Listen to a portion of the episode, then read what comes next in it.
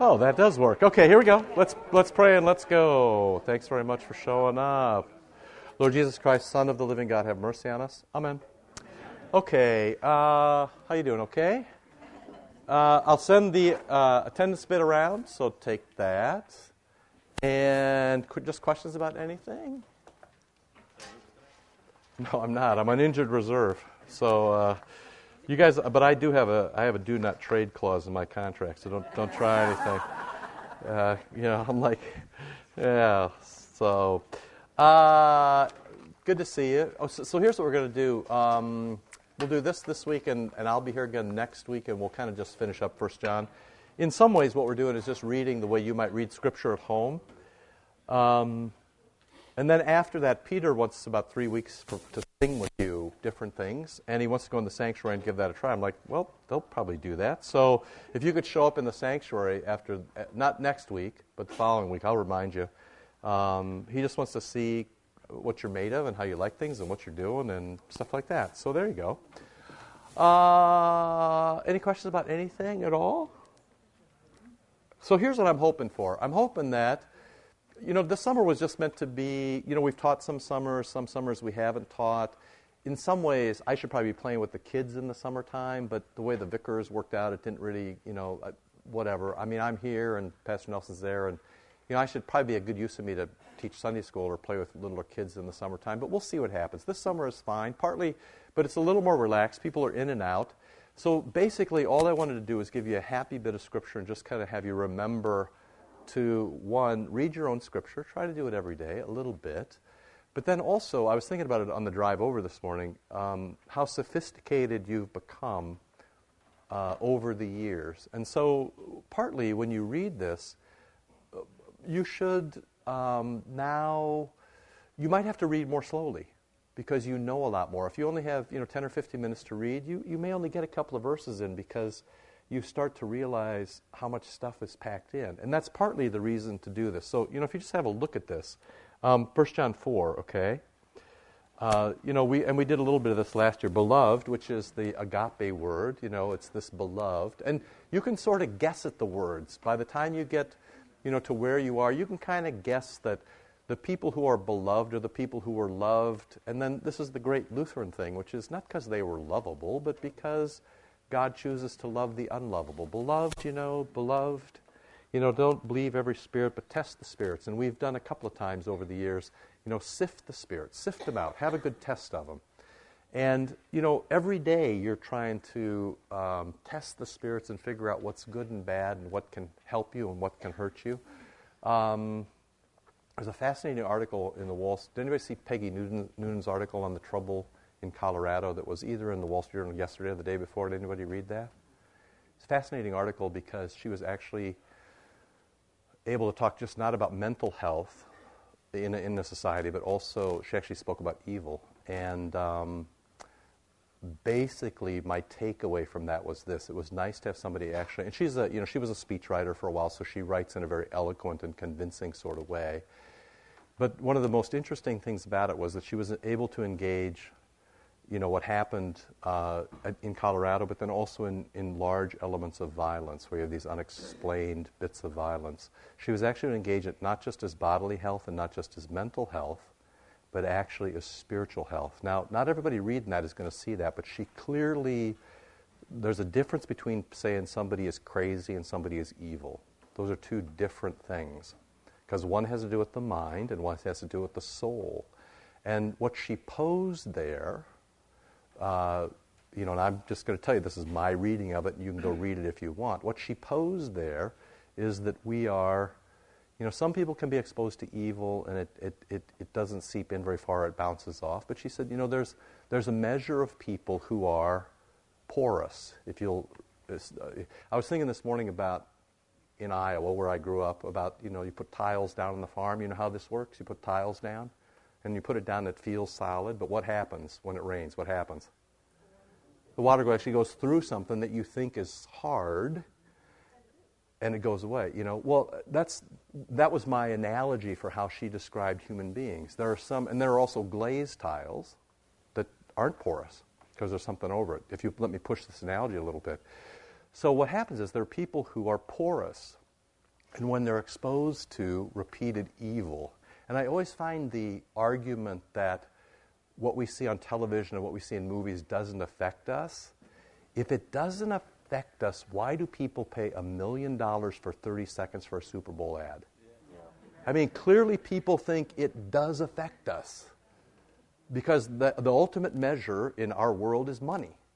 And if people didn't think it affected us, they wouldn't pay a million dollars for it, right? Or you could even see where, you know, it was, was a GM who pulled all their advertising from Facebook and they put it all on Twitter. Why did they do that? Because they said Facebook doesn't work, but Twitter does. For whatever reason, the demographic they're chasing uh, mobily works on Twitter. I mean, clearly, what touches us affects us. Not all to the same degree. So if you'll, if you'll, if you'll take it in this way, what happens when you come to church every week and you're loved? I'm just going to use that basic thing. When you're loved, when God loves you, when God touches you, what happens is, is that he sort of he glazes you. He sort of puts this protective shield around you. So when you go out in the world, you're still going to get dinged up but things don't go right to the soul. People who are have never been protected go out into the world and the evil stuff goes right into them and hits them right in the soul. And what happens eventually is that, you know, as Jesus says, out of the heart proceeds. In a few weeks, we're going to hear that text. The, the, Jesus is going to say, you know, it's because you got a bad heart. What happens is evil comes in, it changes the heart, and then evil comes out. It's the same for you. You come here, holy things go in, they change your heart, holy things come out. That's what John is talking about here. So, the, part of the reason you need to read your scriptures, part of the reason you need to go to the Holy Supper, part of the reason you remember your baptism, part of the reason you get your sins forgiven is that it builds up this endurance, it builds up safety. And when evil things hit you, you don't absorb them in full and they don't change you as much as they do people who are utterly unprotected. Does that make sense? All right? This is why the whole notion of, you know, I bumped into this summer, I bumped into, it always, it often happens for me with very, very bright people. I bumped into um, uh, a parent who gave me the old line about, so there's a kid, 10 years old, begging to be baptized.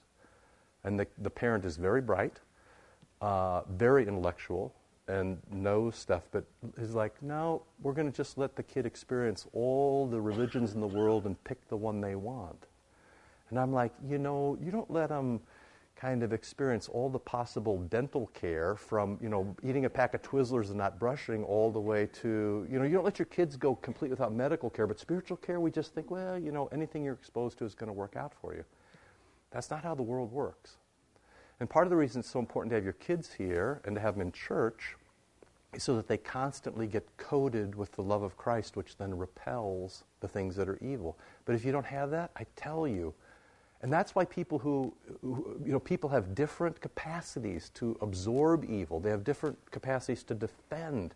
It's why we've talked about this a few weeks ago. It's why you don't go alone, because when you go with somebody else, we had the text two by two. We had that gospel text about three weeks ago.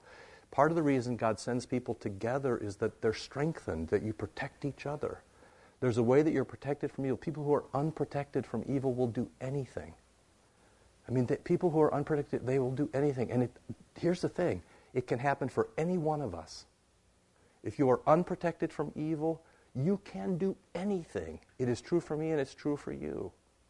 So you need this, you need this protective coating of grace, of love, of the sacraments, of Christ's word not only so you don't, you know, do horribly evil things because you can do it, you're capable, but also so that you can then go out into the world and do good. And as we read last week, I mean, this is about verse 6 or 7, you know, it's a, it's a, it's a, it's a fist fight. You know, the world's a fist fight, but what he says is, it's a fist fight, but you know what? Um, Jesus' spirit is stronger than the spirits of the world. So ju- you just have to remember this. All these things fit together. And as you read through this, you should, you should see this. So, you know, and you can read. When you read, it's okay if you read a little bit. Beloved, don't believe every spirit. Test the spirits. They're going to be good spirits and evil spirits. See if they're from God. See if they're from false prophets. Verse 2. You know the Spirit of God. You know the Spirit of God. How? How do you know the Spirit of God? If it confesses the incarnation, the fleshly presence of Jesus. At the name of Jesus, let every knee bow. If it confesses the fleshly presence, that Jesus was God in a human being born of the Blessed Virgin Mary, that's a spirit from God Himself. A spirit that denies that is Antichrist. It's the easiest way. He's, in chapter 1, he talked about that as light and darkness. In chapter, um, in chapter uh, 4, he talks about it as good and evil. But it's all the same. The fleshly, incarnational, sacramental presence of Jesus is light and good and love. And if you deny that, it's darkness and hatred. It's evil. Okay? That's how you know. This Spirit has come. This is verse 3. The Spirit has come. Little children, God has, you are of God and have overcome them. So there is this fist fight, for He is in you, and He is greater than He who is in the world. So as long as you're in the world, there's always going to be this fist fight. There's always going to be evil. There's always going to be struggle. Protect yourself. Love. Become fully human. Expose yourself to the sacraments. This is why you can't miss church. People who miss church, you're just like, ah, you know? It's like not ever going to the doctor. It's like never having your teeth checked. It's like, it's like everything else in life. You, you just can't miss it. If you miss it, you know, it's like never painting your house. Eventually, you know, for a year or two, it's going to be okay, and then the neighbors will put up with it. But eventually, you know, if you can imagine what an old house looks like, you know, 20 years after nobody has touched it, that's what happens to you because there's never any coating, there's never any protection, there's never anything that sinks in. Okay? They're of the world, um, and, and um, the world listens to them, but they don't listen to God. Okay? And then the proof. Um, we did this last week, verses 7 through 12. Beloved, let us love one another. Love is from God, and he who loves is born of God and knows God. And so I give you this. I regularly read this. Um, you know, I regularly read this little bit from David Scaer. David Scaer is a piece of work. You know, he's uh, you know he's been here before. I mean, he is he's a mad genius. So, uh, and that with all that that means, um, you know, it is just is what it is. But but this is, um, you know, Christianity isn't difficult because of what we believe about God. It's actually kind of nice to believe that God loves us and loves us so much that He'll become like us and He'll suffer what we suffer and show us the way home. That's a very nice little thing. That's not hard to believe. Almost every religion believes that in some way that God swoops down in one way or another in order to bring you back. You know, that's kind of a universal theme in religion. It's not difficult because churches require higher, higher moral standard of their members. Actually, in some ways, we require less. We don't have, um, you know, there's the, the bar for entry here is very low, which is just to say I'm a damn sinner and I'll take what you've got. Christianity is difficult because it requires that we go beyond our high sense of morality. Well, what does that mean? Jesus says we're to love our enemies, do good to those who hate us, and pray for those who abuse us. It's extraordinarily difficult. It's also, if you can create a community that way, that, that does that, um, you'll have something that is, is truly remarkable on earth. If you, can, if you can create a community where people love their enemies, and I, I actually mean really love them, I don't mean like fake love and talk about it behind their back or you know, smile and then go home and complain about them. If you can create this, and there are places that can complain, can can do this. I mean, there are great examples. I at Stanford, there's this thing called the Forgiveness Project that this guy's been working on secularly for 15 or 20 years. It's always interesting when there's academic studies that kind of back this up, which basically say, in all areas of life, from diplomacy to your family, if you can really learn to forgive, life is better.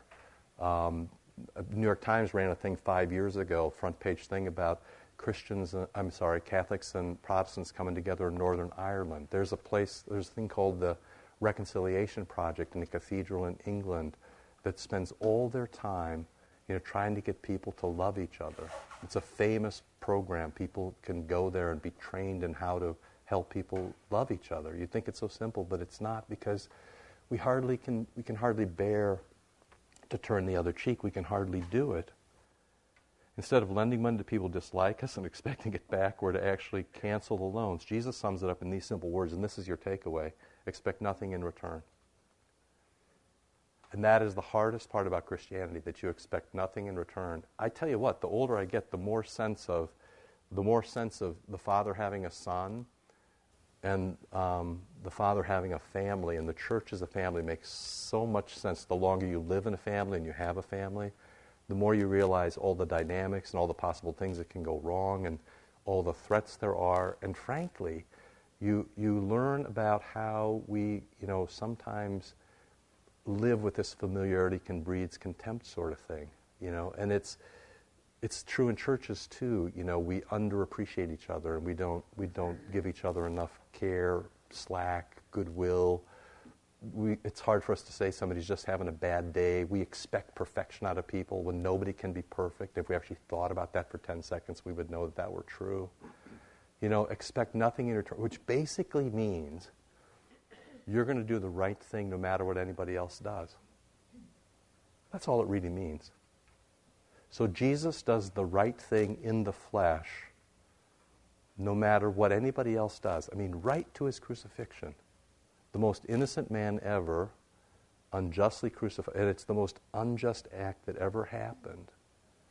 And Jesus does the right thing. He does the right thing no matter what. It doesn't matter what anybody else is doing. It doesn't even matter that in his last breath he feels abandoned by God himself. He does the right thing. That's what it is to be Christian, and that is what's so hard. Because that runs against everything that's in us our need to defend ourselves, our need to make ourselves king, our need to have idols. It runs against everything. To expect nothing in return, to get up and go out today and be human, to be loving, to be Christ like, to be sacramental to be incarnational, to love each other, and to do that just because that's the right thing to do. Because you've sifted life and you see that that's good and the rest is evil. That's the hardest thing about Christianity. Because it doesn't pay off. And that's the hard thing. We are just programmed in every way that life is described, from an evolutionary way to a business way. Everything is described as what's in it for me. You know, what's the payoff? I mean, we're all about metrics and payoff. You know? And what Jesus says is, what the cross says is, wow, there's not going to be a payoff, at least not in this world. If there is, I mean, God bless you. If we could create a place where we could be grateful all the time, where we could live in gratitude, where we could live in mercy, where we could actually look at the person next to you and say, they're not perfect and they're going to make mistakes and i'm really going to forgive them and i'm still going to love them and the response then would be is i really hurt the person next to me and i'm not going to do that anymore because that's not that's not what builds them up that's not what builds community. That hurts their soul it doesn't help their soul. You know there's only two kinds of action there's action that hurts and helps there's only two kinds of words in all of life every word either hurts or helps there isn't any in between you know, forget the nuance and misunderstanding and all that right now. You do the right thing in order to love God and serve your neighbor. That's what you do, and then the chips fall where they fall. It is extraordinarily difficult to do that, but that is the Christian life. And that's what John is talking about here. In a moment, he's just going to talk about abiding in Christ, which just means living the life that Christ lived in the flesh. So, you know, life is so simple in some ways. You know, do the loving thing. And it is so difficult because the loving thing often debilitates us, crushes us, hurts us. But that doesn't matter because you have to have the long view, right? So here you go. Expect nothing in return. Jesus sums it up in these simple words expect nothing in return. The world says it's good business to be generous in your dealing with other people because someday they'll be generous to you, right? Jesus says to expect nothing in return, at least not this side of the grave. Now, on the other side of the grave, I will say, it will be spectacular, and you're going to be surprised who sits where in heaven.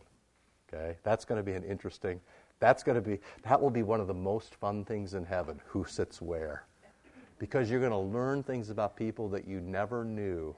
Good things. I mean, good things. You're going to learn, you're going to learn good things about people that you never knew, and that's all going to be revealed 1 Corinthians 2 and 3. That's all going to be what happens when you go into heaven is all the bad stuff gets burned away and all the good stuff becomes prominent.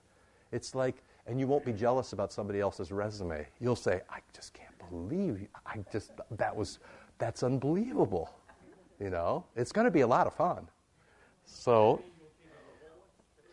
you will. You'll see not only the deed, the reward will be self evident because, you know, a guy like you, you'll be with John the Baptist, and, you know, the rest of us will be I don't know, Judas or worse, I suppose, you know. But you, are going to be fine. You just you just sit where just all I can say to you is go to your name tag, okay? All right, you know that's that's all I can. There'll be it'll be like a wedding where everybody sits where they belong. So, I mean, here it is. The Christian life and Christian morality is not results oriented. So, you don't do the right thing because of what you'll get from it. You do the right thing because it's the right thing. And if you can create a community where people are all on the same page, where we say, we do the right thing because it's the right thing. I mean, here's the, here's the thing. So often the things we talk about here, um, you know, things I've talked for 15 years, you know, I, I mean, you could, you could say it in your sleep. It's Christ Scripture Prayer, the divine service, being merciful, being generous, being a good witness. You know, you can say that in your sleep now. But, you know, when I say that to you, the risk is always that I say it to you because as if I'm somehow bossing you. You know, the reason I'm saying you that is because that's this. You, you should come to the divine service every week because that's what Jesus asks you to do, and your neighbor needs you. You know, Hebrews, the end of Hebrews, don't forsake the assembly. The people sitting next to you need you. You know, and if you're not here, it's a poorer place, and people worry about you, and then they waste their energy worrying about you. And if you're here, they can think about something else. I mean, all the things that the Lord gives, that He draws you here, that He brings you close to Christ, that He listens to your prayers, that He takes money from you, that you don't, you know, He doesn't need money from you, but your neighbor does. And so, you know, off that goes. That you can speak kindly to people and you can be merciful. That you can give a good witness. You say, you know, you should, you should meet Christ and you should meet the people who live in His image. If you can create that kind of thing, and I just have to tell you, I didn't grow up in churches like that, and I don't know very many churches like that. But this church, I would like this church to be that. And it's a struggle because almost always we think about the church as what we expect in return. That's completely the wrong way to proceed with the church. The right way to proceed with the church is to do the right thing and let the Lord take care of the balance. Now, when I say that to you, I'm not giving you, I'm not saying, you know, you're earning your salvation or giving you a list of things. I'm just saying, this is the life that Christ prescribes. This is what Jesus says when he means follow me.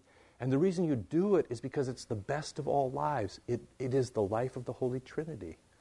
This is what the Holy Trinity does it lives in community and mercy and love and generosity and agape. It thinks about somebody else. Jesus incarnates. That's why the incarnation is the test case for what is true and what is good, because it's what God did. And so you, when I say, you know, you do the same thing, I'm not saying to you, do the same thing because you're a bunch of damn sinners, you never do the same thing. We already been to confession and been to the Eucharist. I'm saying do the same thing because that will give us a beautiful life together and it will naturally attract other people to the faith. And other people will come, you know, into the, into the presence of God as well. But the only way you can execute that is to remember this one thing. You expect nothing in return. You always do the right thing because it's the right thing, because it reflects the divine life. Because it's what the Heavenly Father would do if He were here, because it's what Jesus did, because it's what the Holy Spirit is asking you to do, because everything else is poisonous, everything else is evil, everything else kills you, everything else wounds you, it injures you. And that's what we forget. We forget that our sins injure us at the deepest level, you know, and injure our community. So, you know, the other way around, which is, um, you know, if you want to have a great life, do these things and expect nothing in return. Does that make sense? It can't possibly be works righteousness because you're expecting nothing in return, right? It's just good works. It's not good works for something else. Uh, we always should maintain that attitude. Do I do it? No. I can think of 10 people in this room who I think, I, oh, never mind. So, uh, no, of course not, you know. Uh, no, of course we don't. Of course, but my plea is that we would. And if you, if you ask the question about how can we do that better, you know, you, the touch of holiness pushes out evilness. I mean, this is classic. You either have a Holy Spirit or a devil spirit. You don't have both. So more Holy Spirit through the means of grace. More Holy Spirit more pushes out, kills, crushes down what's evil in us, right? So now I'm all the way back where I started, which is if we constantly put evil into you, we constantly put violence into you, we not only, we not only become numb to that sort of evil toward other people, we also act out in that particular way. Not all at the same level, but in some level. We countenance things that are okay. We don't want to do that. But we also don't want to be pietists about it either. Yes, please. Right. Right. So the question is how you know how do you know you know how much evil evil you can engage as a as a human being? The answer is everybody's different. So here's a couple of ways that we're different. First, constitutionally, we all are different. There are some people, you know, there are some people you put a if you you know. So I have friends who are alcoholics. There are some people I have friends who are alcoholics. When I go to their house, I don't drink. Alcohol's not served, and I don't bring a bottle of wine as a gift. There are other people I know who are alcoholics. It doesn't bother them a lick. Those two people struggle with the same thing, but they have a different constitution, so I treat them differently. Does that make sense? So, people, everybody's constitution is different, right? And you have to know, know your strengths and weaknesses. And that's partly when the scriptures, and we've talked about this, the scriptures say, or a pastor comes to you and say, or an elder comes to you and says, I think you might be good at this, or why don't you give this a try, or maybe that'll work. Sometimes we get it right, sometimes we get it wrong, but we're all different. So, one is we're just naturally have different constitutions. You look around this room right here, there are people in this room who just can love everybody, and others of us can't. There are people in this room who can talk to everybody, and others of us can't. There are people in this room who are long suffering. That's their gift. Other people have short fuses, right? But they're all still in the room. So the trick is to figure that out about people. So naturally, we all have a particular constitution. The other thing is, is, you know, I'm going to sound like a broken record to you. You have a particular constitution, but if you come to church every Sunday and have the Eucharist every week for the next year, you'll be a different person than if you only come half the time or you don't come at all. And that's partly why we always say, for example, who, people who are going to lead, be elders on the governing board. We always say you need to come to church every week. And if you don't come to church, because as soon as you get in a position of leadership, you get a big target on you. Satan goes to work, and if you're not strengthened, you'll fall. Or, alternately, you won't understand the conversation. You'll come into a conversation where the conversation is very clearly expect nothing in return, and then the, you'll pose the question, but what do we get out of this? Right? So you can't keep up with the conversation because you haven't imbibed this agape, this love, this expect nothing in return, you see. And that, see, all of that is part of spiritual direction. And this all goes with having spiritual fathers, and this all goes with listening to older women in the faith and older men in the faith. And that's why we run you something from the Desert Fathers this morning. Great quote from the Desert Fathers. That is a genius thing, um, that little bit that's in there. So you see, see, this is how the community all fits together. But we haven't talked about this. Well, we have in this congregation, but in the broader church, maybe we haven't talked about this as much as we should. So it, it has a lot more to, because we, we, well, for whatever reason, we, we need to talk about this a little bit more. So you have a particular use that you can do in this congregation that nobody else can do. But we got to just figure out what that is and how that works, right? It's true for your wife, it's true for everybody else in here. So part of it is, you know, that's going to be the fun part. But if you, I just tell you, if you're not constantly coated in grace, if you're not constantly given divine love, you know, that's the end of you. Make sense? Yes, please. Yeah. Kind of, so, what's the difference between being evil and doing evil? Um, trying to think of the easiest way to get to that. So, I'm going to say a bunch of things and we'll try to knit them together. Okay? You know, well, you, you work in the psychology department. And in the psychology department, they make a distinction, which is a helpful distinction sometimes between the sinner and the sin, or the act and the person, right? And sometimes, you know, you'll even hear in theology, you know, uh, hate the sin and love the sinner. And that has some limited value, okay? Because it helps us gain perspective and it helps us be empathetic toward people and it helps us understand the situation. But there's also the reality that evil does not exist on its own, right? There's the old heresy in the church that evil just floats around and then good floats around too, and they kind of crash into each other. Evil actually has its incarnation too, which is there's no evil without an evil actor. There's no, there's no evil without somebody who does evil, right? That's good so far? Okay. So now here's the next bad thing, though. We can, and this is where I kind of started, we can all do evil. We can all do evil. And so you'll have, and this, the church, and it's a shame that we've lost this, at least in Lutheranism. There's a reason we lost it, but you know, sometimes baby and bathwater and all that. There was this, there was some sense of mortal and venial sin, you know, and maybe that's a way to talk about it. So you're going to do things today that are evil. I am too, by the way. We're going to do some evil things. um, but they're not going to put us in jeopardy of our salvation. You know, so you always get the confirmation question about, you know, if somebody gets killed drunk driving, do they go straight to hell? The answer is almost always no. you know, uh, it's a venial sin. It's not a it's not a, a, sin that chased the Holy Spirit away, as as you will, as as as it were. So, um, but there are some sins that are recognized. Murder, for example, that you know only an evil heart can murder another person.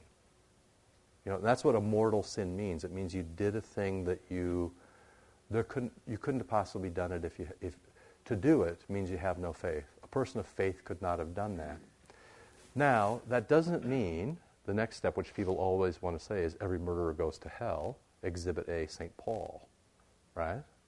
So, so, and this is where it starts to become. This is where church and spiritual care and forgiveness all kind of get knitted together, which is, you know, people can do a murder and then they can say, "I can't believe I did that," or "Look what I've done. I didn't know that was in me." And so then there needs to be some analysis of the spirits that are having this interchange, right? So, you know, get, let me give you an example um, suicide. It wasn't until, not this hymnal, but it wasn't until I think the last hymnal we had, the blue hymnal that came out, you know, in the mid 70s, there was finally a prayer for people who committed suicide. Finally, in the hymnal, there were, in our hymnal, there was a prayer, which meant there was finally recognition or at least tacit understanding that everybody who committed suicide didn't go straight to hell. Because that for a long time was the. If you commit suicide, you can't have a funeral in the church, you have to have it in the funeral home, you can't be buried in the church graveyard, you have to be buried in the common graveyard. Um, Luther has this great thing. There's a great Luther letter that he writes to either the mother or father of somebody who committed suicide, where he said, uh, the question clearly that was posed was, did my child go straight to hell? And Luther writes back and said, your son didn't kill himself. The devil clearly got a hold of his hand. That's, now, that's very interesting, isn't it? You know, which is, a, which is, which is, you know, sometimes we're possessed of things and we do things that don't define us. So it's very difficult. Um, you know, I've been around people who've raised the hair on the back of my neck, you know, which I would say, not very many, but I would say I've been in the presence of people who I think are just raw evil. I mean, and kind of for me, the way I think about this is the whole notion of being possessed. I think that's a very valuable way, although last time I talked to Kleinig, he said that's not the, he said that isn't the verb's meaning, so that's my, one of my questions for him when he comes back. But the whole notion of being possessed, I think, has some real currency that something gets a hold on you that's bigger than you are, you're given into something. I, I think there is some, and that's where the being evil and the doing evil maybe come together. Now, to finally say that, I'm not a guy who thinks that people are lost. I've never said of anybody in my whole life, um, that person's in hell. Never, not once. Because I've said of a lot of people they're in heaven, but I've never said once of a person that person is in hell because we despair. In the Australian ordination vows, they have a line that we don't have where it says, you know, you have all these things you say at an ordination I'll forgive sins, I'll tend the sick, I'll be with the weak, I'll never break the seal of the confession. And the Australians add this very pregnant line and will you despair of no man? I mean, that's really a great line because that's one of the things that pastors do of people. They despair of them. You're like, you, you know, you got to be kidding me.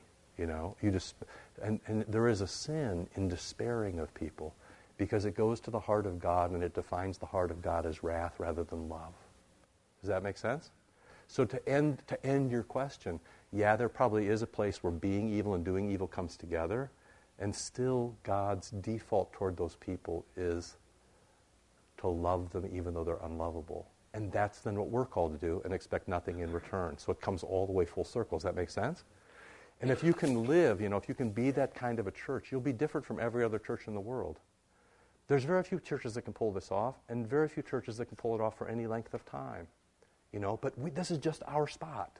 You know, this is our spot, and in our spot, do you think maybe we could pull this off? Know, just, you know, maybe we could just live in love and expect nothing in return. Maybe we could be different. Wouldn't that be great?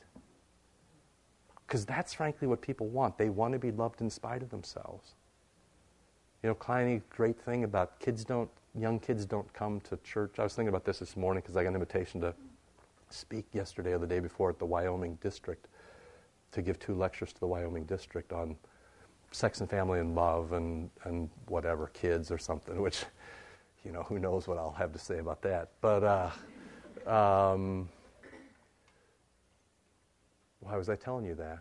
I was actually, going, you know what? I am, I am, I am, man, I am, I am getting much older than I was even yesterday. Um, I, what was I saying just before the? Oh, why kid? The Kleinig's thing about why kids don't come to church, why teenage kids don't come to church, why people drop out of church at about 18 and they don't come back till about 28. His thing is, it's not because they think church is boring. That's always the excuse. It's boring. Nothing's going on.